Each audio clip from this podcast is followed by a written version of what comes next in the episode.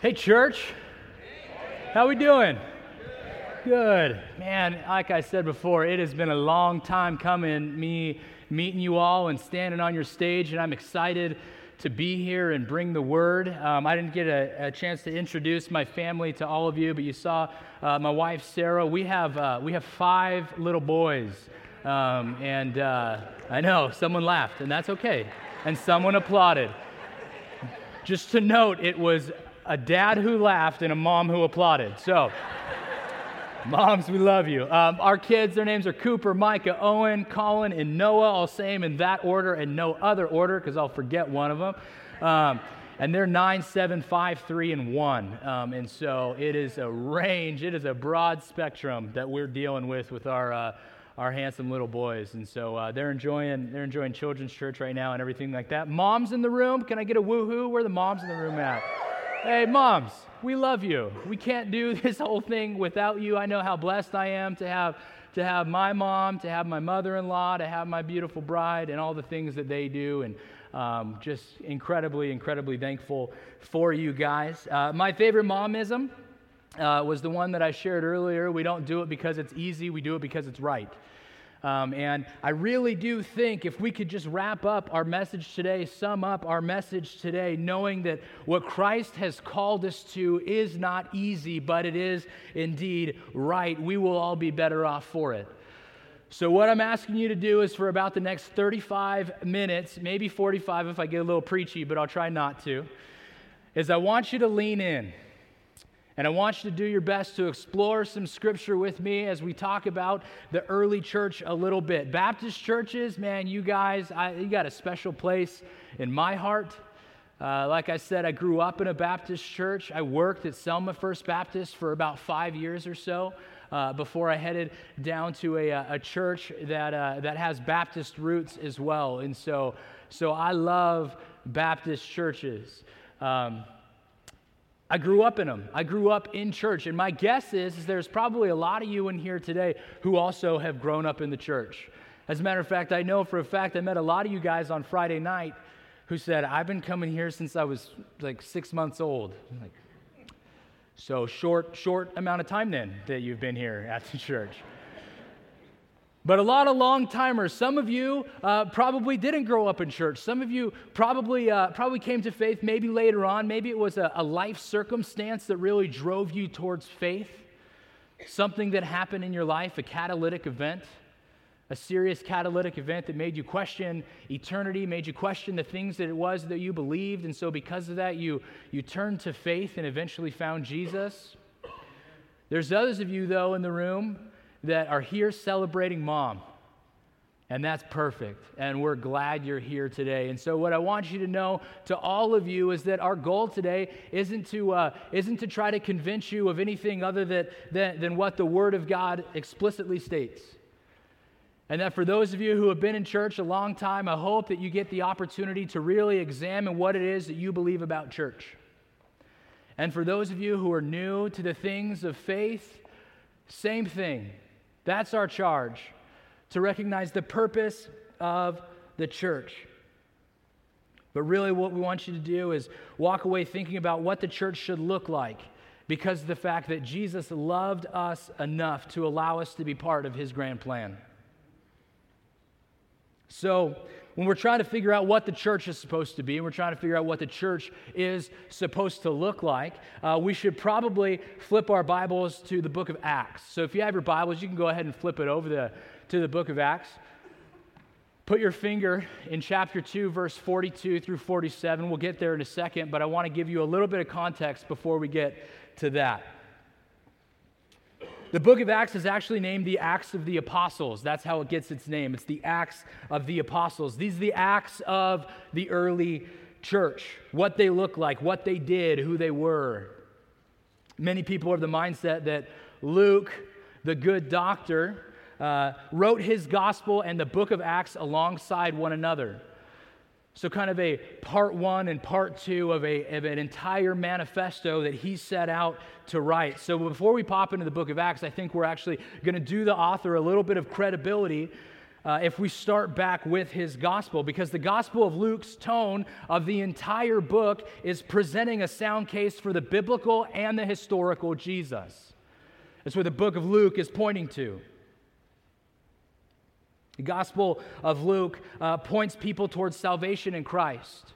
And not just towards salvation in Christ, but salvation in Christ alone.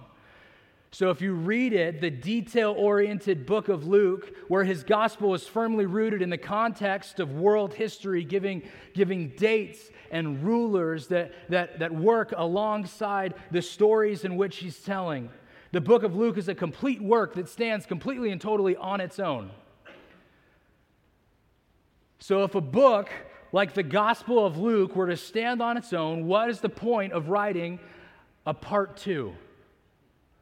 Why would Luke go and do something like that? Why write both pieces of this outside of the fact that the Spirit of the Lord prompted his writing, right? Outside of that, we honestly we don't know why, but we do know that the message of each book is very similar. In the book of Acts, the message of salvation in Jesus Christ alone is in direct continuity with the ministry and with the teaching of Jesus.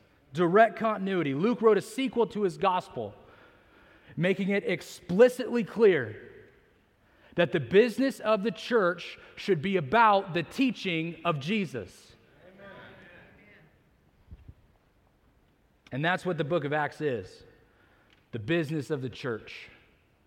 The church being exactly where they're supposed to be and doing exactly what it is that they are supposed to do. When you study the book of Acts, you'll, you'll see six or seven different times where Luke gives an update on the church.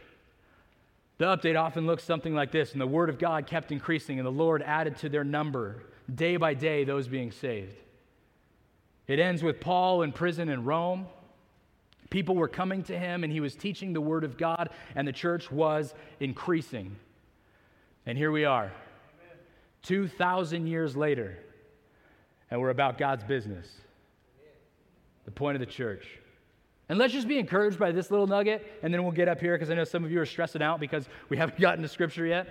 But I want to give you a little bit of background before we get into there, okay? I want to encourage you with, uh, with this little nugget that the three greatest churches known across the world in the first century, they're Alexandria, Antioch, and Rome. Those three churches, those are the three mega churches of their time. None of them were started by Peter. They weren't started by James. They weren't started by John. They weren't started by Paul. None of them. They were started by individuals who merely believed that God was who he said he was and got after it. That's who the church is. And so when we're thinking about this, you're thinking about the early church and we're romanticizing the things that they did. It wasn't even the apostles who started those churches back in the first century, the most successful churches in the first century. They were normal people who recognized who Jesus was and got after it. Even today, all we hope to be is a bunch of uneducated, untrained people who the world recognizes in Hanford. That they want to elevate Jesus.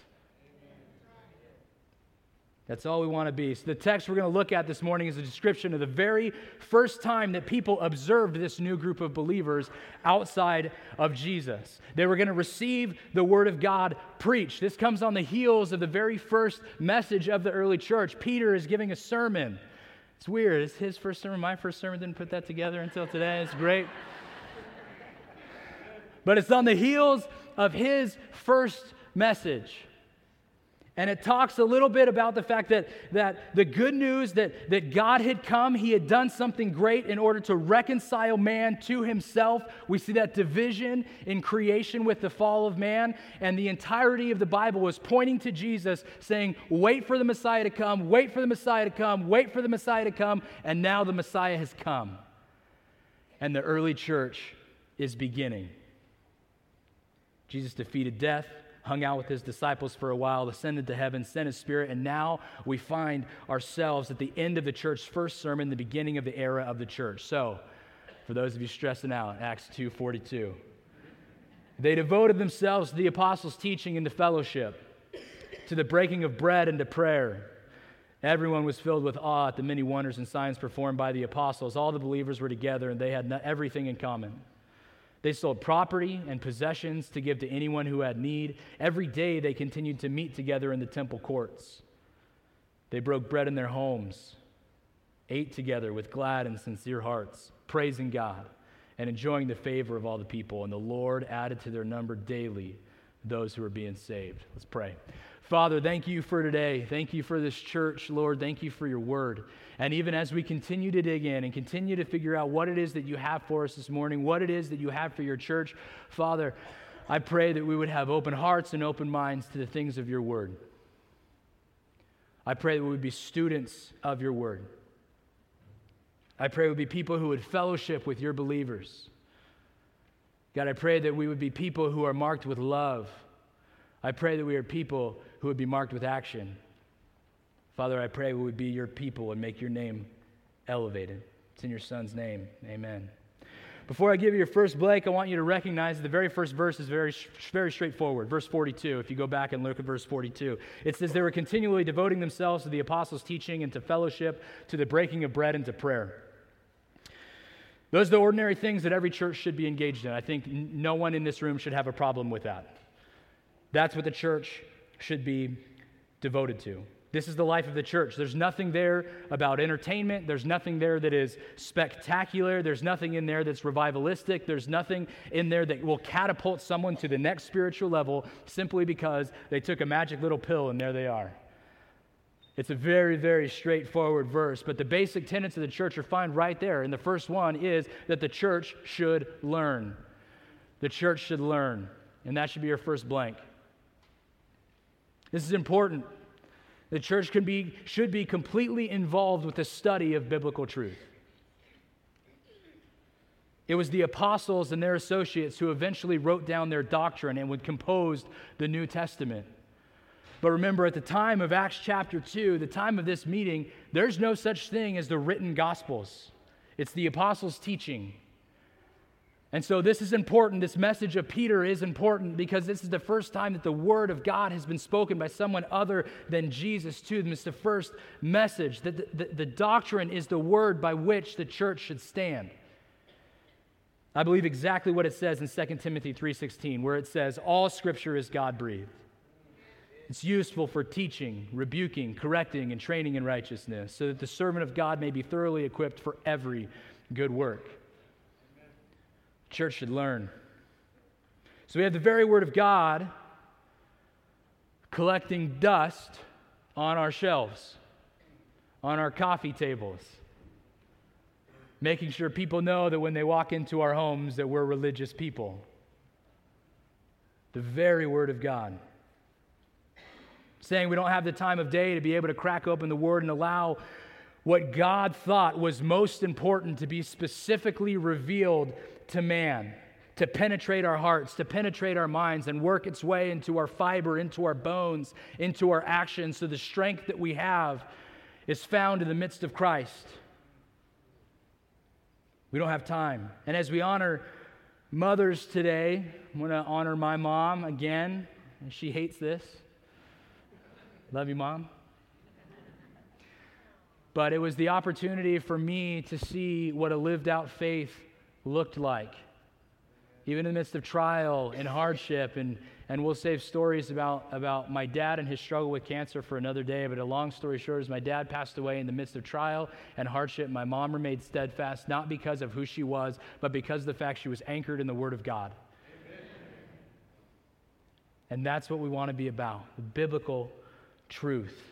Yesterday morning, I shared with the executive board actually uh, the same verse that, that Pastor Jeff shared this morning.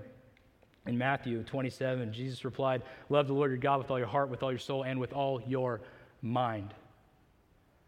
How are we as a church engaging God with this incredible brain that is functioning 24 hours a day, seven days a week, 365 days a year for as long as the Lord has blessed you to be on this earth? How are we engaging that mind? Have you stopped to think about that?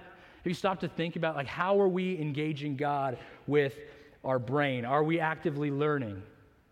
You're sitting in church is a great start. Glad you're here, everybody. We're glad you're here, and I'm super glad you're here. If uh, it's a positive outcome later on today for me. If not, that's okay. uh, I won't ever see you again. So, um, but sitting in church and being here is indeed a great, a great start. But even right now, as I'm talking, there's a whole lot of people thinking about their barbecue later on today. And even as we think about the Word of God and the power that it holds, there's a whole lot of people who are finding excuses to not open it up. What I would say to you is this we need to give attention to those who are sent forth from God to teach, to teach you about God, about man, about sin, about judgment, about redemption, about salvation, about his son. You pay all the attention you can. That's what the early church did. Every day, the church was studying the Word of God from the mouths of the apostles. It's what we need to do as well. We want to lift them up. That's our job. That's our job is to elevate the name of Jesus. That's our responsibility as the church. And this is that's all I want to do here. So hear my heart. If you want to hear my pitch for why I should be your senior pastor, here it is.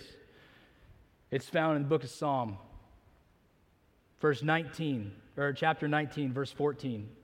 For this stage specifically, as we're teaching and as we're leading, and the verse says this anytime someone stands here, anytime someone stands here, may the words of their mouth and the meditation of their heart be acceptable in God's sight. That's it. Are you learning? Are you giving credibility to those people that God has placed in your life? To observe and dig into the Word of God that is, that, that is so easily accessible to us today. So easily accessible to us today. And that's what we should do. Or in 1 Timothy 4:13, Paul wrote, writes to Timothy, right, who's the leader of one of the largest gatherings in Ephesus of his day. It says, Until I come, Paul's saying this, until I come, give attention to the public reading of Scripture, to exhortation, and to teaching. Paul says that's what you should do as a teacher. Exhort them, teach them, reprove them, correct them, train them in righteousness. That's what I want for this stage. That's what I want for FB Hanford to be trained up in the way that we should go. Or 1 Timothy 4:16, pay, pay close attention to yourself and to your teaching. Persevere in these things, for as you do this, you'll ensure salvation both for yourself and those who hear you. I know for a fact, one thing that I know is that I'm a servant of God and my salvation is assured. And all I want to do with you is share what God says. You don't want to hear what I have to say. I don't want to hear what I have to say. I want to open God's word to you and show you this is why we pay attention to the word of God, to open the word and apply it to our lives. If the church is going to be about the business of the Lord, then the church needs to learn about the Lord. The church needs to understand who he is and why he came. The church needs to be able to wrap their minds around the idea of salvation by grace through, by grace through faith, not works. To lean into the mysteries of God and the love of Christ so that the church is equipped to share with the people in their lives about the transformative power of God and His Son. Let's fill in some blanks. The church should fellowship. The church should fellowship. The word fellowship in verse 42 is the word koinonia. It's tossed around a lot uh, in, in Christian circles. It's one of those Christianese words that everybody says, but no one really knows what it means. Um, the koinonia is the word. Um, it means partner or teammate. They were together. They weren't spectators. They weren't part time attenders. They were together. They lived out their life in a wonderful kind of fellowship. A church isn't an event for people to come and watch. That's not what church is. It's not what the church is. A church is fellowship, it's a shared life, it's practical. Practicing fellowship, it's sitting down at a table and not only remembering what Christ did on the cross through the taking of the elements, but also just being happy to break bread with the people across the table with you and share life with them. Not just ask them how they're doing, but ask them how they're doing with Jesus. Man, we love to say we're fellowshipping with one another and we talk about things that do not matter. Ah, but it's fellowship, so it's okay. We're fellowshipping with one another. For better or for worse, in all of your opinion anyway, uh, I'm a Giants fan. Let's pray and close. No, okay. So, three of my favorite years 2010, 2012, 2014. Not only did I have sons in all of those years, but the Giants also won World Series in those years. Um, and uh, uh, we, have a, we had a great team. We had a really great team. I could tell you about, especially Dodger fans, listen up. I could tell you about, look, this, this stage has been permeated by, by royal blue for way too long. All right? I was just kidding. I work in, I, I currently work in Southern California, so um, I get it. I feel your angst. Um, but, uh, but I could tell you about uh, how, how we have a former rookie of the year.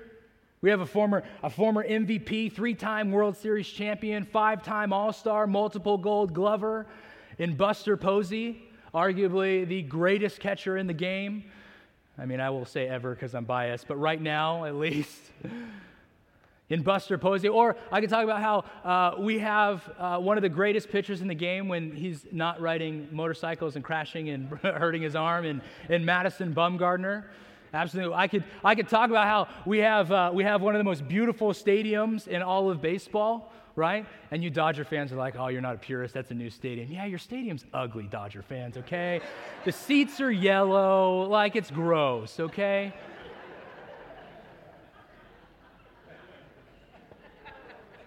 I just lost some votes, everybody. I could go on and on. We could talk about baseball. We could talk about these type of things until we're blue in the face. Um, but the reality is that every time I say we, we have a Buster Posey, we have a Madison Bumgarner, we have a beautiful stadium, I'm including myself on a team, even though I'm not an active participant on the team or on the staff. The most I do is get really, really excited because I'm in Southern California. I don't get the games when they're on ESPN and I can cheer on the Giants from the privacy of my own home. Woo!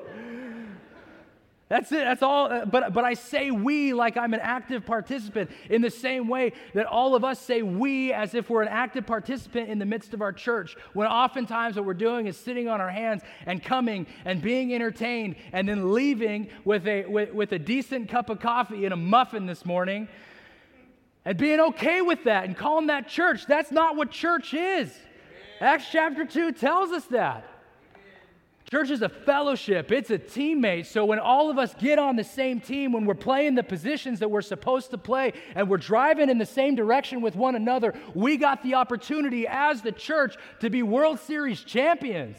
But we sell ourselves short because all we're doing is coming in and taking and leaving. And I'm not saying that's everybody. Hear me on that. I know there are people who, who are just like, I serve so much, I'm tired. Like other people are tired of me serving right? Like, I get it. Like, you're here again? Go home. It's not to guilt trip anybody. We're talking about this because our view of the church is stunted because of the way that we do church. This isn't what church looked like back in Acts chapter 2. And I'm not, I'm not saying we're wrong because I think there's a lot of right about what we do, but the fellowship of the believers, those teammates, who have one another's back, all of playing our positions, all of us playing our positions in the body of Christ, the way Christ has created us, each uniquely and specifically, to accomplish a task that we have at hand. That's koinonia. That's fellowship. That's the church. And in the midst of that, in the midst of that fellowship, fill in some blanks, the church should love. The church should love. There's an attitude that shows up in verse 44.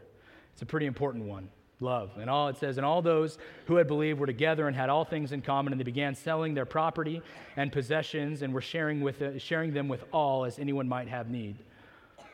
So uh, we, we need to zoom out here because a lot of people get a little angsty about this because they're like, wait, are you saying like we need to like just be like in this massive commune and sell all of our stuff and share everything and like like all of the things that I worked really hard for I should just give away? No, I'm not saying that. Um, what I am saying is that in the midst of Acts chapter 2, there was a church. One and so, people, there were immigrants who were coming from all over the place to be in the midst of this church. Remember, 3,000 people came to face that, faith that very day, right? So, we have thousands of people who are coming to a place, largely probably leaving their homes, who have need. And the verse is talking about how if they had need, they probably didn't have a place to stay. They probably didn't have a change of clothes. They probably didn't have the necessities uh, uh, needed in order to, to continue on with their regular life. And so, what did they do? What did the church do? If anybody had need, they're like, hey, I got you. I'll take care of you. What do you need? Yeah, I got that. Absolutely. They loved, they were open handed with their things. They were so all together in unity and love of the Holy Spirit that they were willing to part with anything that they possessed to meet someone else's need. And as we're camping here, I want to highlight the idea that love isn't simply giving away our stuff. There's a tendency uh, in, in Western Christianity to throw money at problems, and that only goes so far. You know why we do that? It's not because we're, we're super rich or anything like that. It's because it's a whole lot easier to write a check from your seat than to get out of your seat and go do something about it. Love manifests itself in a whole bunch of different ways. A loving church looks like a church that's invested in the lives of those who are hurting, invested in the lives of those who are in need, getting into schools to help those schools, those kids who can't help themselves, helping them. Getting into the foster care program to provide a safe landing spot for those who have no place to land serving, serving people simply because Christ first loved us and expected zero in return. It looks like, looks like mowing your neighbor's lawn real quick because you already got your mower out. and It's going to take you 10 minutes anyway, right? Okay, I got it. Don't worry about it. I know you're probably watching the Giants game. Sorry, I just had to go back there for some reason. But let me take care of your lawn real quick free up some time with you and your kids. Looks like caring about people enough to share with them that you love them because Christ loved you first. And because Jesus loved you and has flipped who you were on its head in the best possible way, you get the opportunity to go back to everyone else and be his ambassador throughout your world. Which leads us to our last point the church should move. The church should move. I'm not talking this physical building. Everybody relax. he said, We're moving. We're not voting that guy in. Uh, the, the church should move.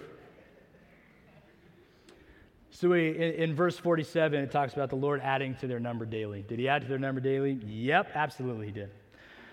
And they learned and they fellowshipped and they prayed and they broke bread and it was great. Their community was so potent that people continued to recognize that what they were about was different than what the culture was about. And there had to be a sense of desire for others to know about who God was. When you're that passionate about anything, you talk about it. There's a reason I've alluded to the Giants twice so far today because I love the Giants, and y'all are going to hear about it. Giants and Jesus, not in that order though, okay? We'll flip it around. Anybody in here do CrossFit? CrossFitters? CrossFitters, we love you. Stop it, okay? We get it. Like, you do CrossFit, okay? CrossFitters, for those of you who don't know, love talking about CrossFit, right? And it's not, and it's not because CrossFit is like, great, congratulations, you're, you're doing your best to get in shape, you're throwing kettlebells around and and doing workouts named after people, whatever. but they love talking about CrossFit. And the reason they love talking about CrossFit is because they want other people to share in the experience that they've had. It's this community of people that they get to be a part of and they're bettering themselves and everything like that. But, but that's why they're talking about it. Because they are excited about what they are a part of. And so we, same, we see the same thing here in the church. That people are excited about what they're a part of. They're excited. 3,000 people. Are you kidding me? If we had 3,000 people come to faith at FB Hanford today, we would be talking about it for years. Right? Like you would be in the store and you wouldn't even know the person in front of you, and you would be so confident you'd just be like, hey, did you hear did you hear what, what happened at FB Hanford? Because you're excited about it. And that's what's happening with this community of believers here. That's how God is adding to their numbers. And it's not just because of the fact that they were reading the Bible and because of the fact that they were fellowshipping and loving people well. It's because of the fact that they recognized that they were on a mission. They had something to do. Later on, the book of Matthew was written in 28:19. You want to know what the church should be about? This is what the church should be about. This is why we call it the Great Commission. Therefore, Go and make disciples of all nations, baptizing them in the name of the Father, in the name of the Son, in the name of the Holy Spirit. You want to know what we should do? Go. Move. That's the responsibility of the church. As we do all these other things, as we become disciples, as disciples are being made amongst us, it's not enough to get people in the front door. We have to get people out the back door to serve Jesus. That's the responsibility of the church. So when I'm talking about this idea that the church should move, a lot of people get like, wow, I don't, well, okay, that's great. And we could talk about that philosophically on a Sunday morning. But what does that look like in the midst of my everyday life? If I come here, you're going to hear a word a lot. It's a Greek word. It's not on the screen, but it's spelled like a, a, a real famous yogurt. Oikos. O I K O S. Write it down. It's not on the screen. Write it down. I know you guys are like, I put my notes away. We are done with blanks. I get it. Write it down. O I K O S. Oikos. This isn't a program. This isn't something that we're gonna that we would hope to install and then never talk about. Oikos is a culture that has to be created in and amongst believers. So to talk about the idea of oikos, the meaning of oikos, it's a Greek word, like I said, that means household. Write that down. Household. The Bible talks about it a lot. And the way that the Bible talks about it is the people who are found in your relational world already. 8 to 15 of them. Why? I don't know. but it tends to be that most people have about 8 to 15 people in their lives that, that, that they care genuinely about. For those of you who are super extroverted, God bless you with 40 people in your oikos. I couldn't do that to save my life. Friday night, I thought I was going to pass out from exhaustion of meeting everybody. It's like, okay, so many people. And for those of you who, who are a little bit more introverted, those people who need to take time away from people, you get filled up by being silent, right? The five people who are in your relational world. But the reality is that God has both supernaturally and strategically placed them in your life. He's placed people in your life to make a difference for the kingdom of God. That's it. You want to know how the church moves? You care about the people who are already in your life, and you care about them enough to share the gospel of Christ. You care about them enough to share the good news of Jesus. That's how the church moves. It's not through programs. It's not through ridiculous things that, that get thrown at the church or anything like that. Church growth doesn't happen because you have a, a new pastor or you have new people on staff or you have the best music in the world or anything like that. That's not how churches grow. Churches grow because there is a body believer, a body of believers known as the church who has been so transformed by the gospel of Christ.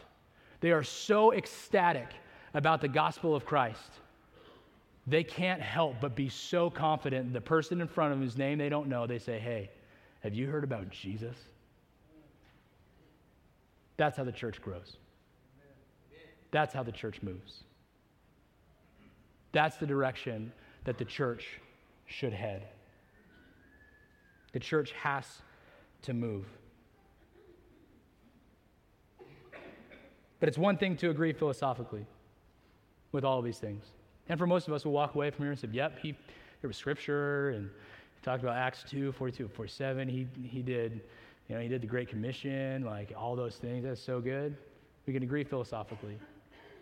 But the reality is, is these truths have to be implemented into, into your life, or else, or else all of this is for naught. Or else all of this is just, you know, a program that we came to on Sunday morning uh, that we thought was a good thing, a healthy thing for our family to do, to be in church. But unless these things take root in the midst of our lives, then nothing ultimately changes. So I say, of the four points that I made, I want you to pick one that you feel like you don't do a good enough job at. Look back at those four points. Pick one that you don't do a good enough job at. Maybe you haven't been a student of God in a while. What time are you going to pick up your Bible tomorrow? Maybe you haven't been broken, maybe you haven't broken bread and talked about the change God made in your life with close friends in some time. Pick a night and invite them over and stop making excuses. Maybe you're holding too tightly onto things that ultimately have no eternal value anyway. How are you going to bless someone that has less than you do this week? Or maybe you find yourself in a position where you're surrounded by only Christians and haven't engaged people who are not yet part of faith in a long time. Who are the names of the people that you're praying for right now? Because you have the luxury of knowing who Jesus is already, and they don't. Who are those people? None of these things should be earth shattering realities for any of us who've been around church for any amount of time. But they're indeed transformative when put into place the way they were supposed to be put into place. It was outlined in Acts chapter 2, it was commanded in Matthew chapter 28. Imagine what would happen in Hanford if the body of Christ started doing what they were called to do. Can you imagine how biblically measured this community could be? Pursuing the things of God, so when there's a question about who God is or why He sent His Son on our behalf or why bad things happen to good people, or why you go every weekend to worship this invisible God, that we have an answer and not saying, I don't know, that's a good question. I struggle with that myself. Do we have an answer because we're biblically measured?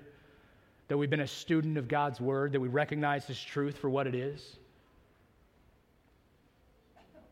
You imagine what would happen? Or that the community here was so potent, mean, the rallying point of Christ, that they want to be at each other's tables. They want to be digging into one another's lives and encouraging others to do those things the same how potent that community could look like.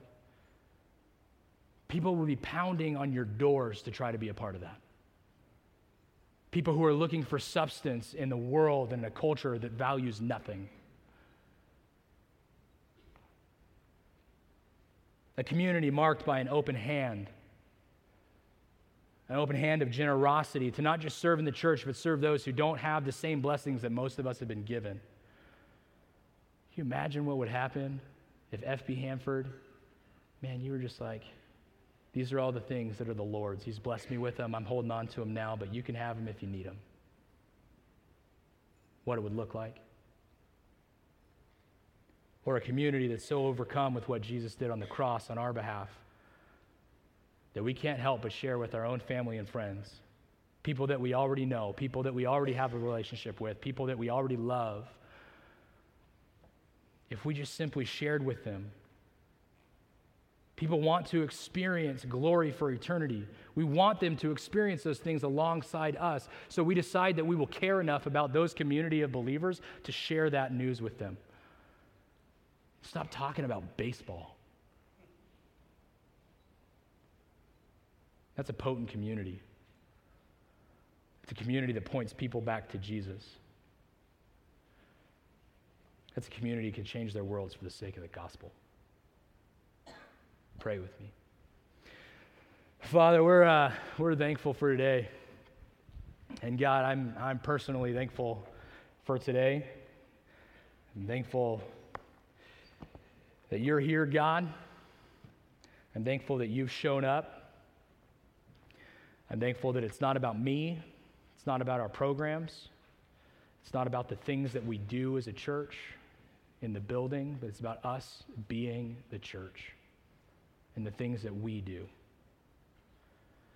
And so, Father, I pray you'd go before us today. Pray you continue to lead our steps. Pray you continue to give us discernment and wisdom to things at hand. God, I pray for this congregation right now. God, I pray that you would give them wisdom and discernment to exactly, to do exactly what you would have them do in about 15 minutes from now. Father, we love you, and we're thankful for your son. We can't do it apart from you or him. It's in his name we pray. Amen.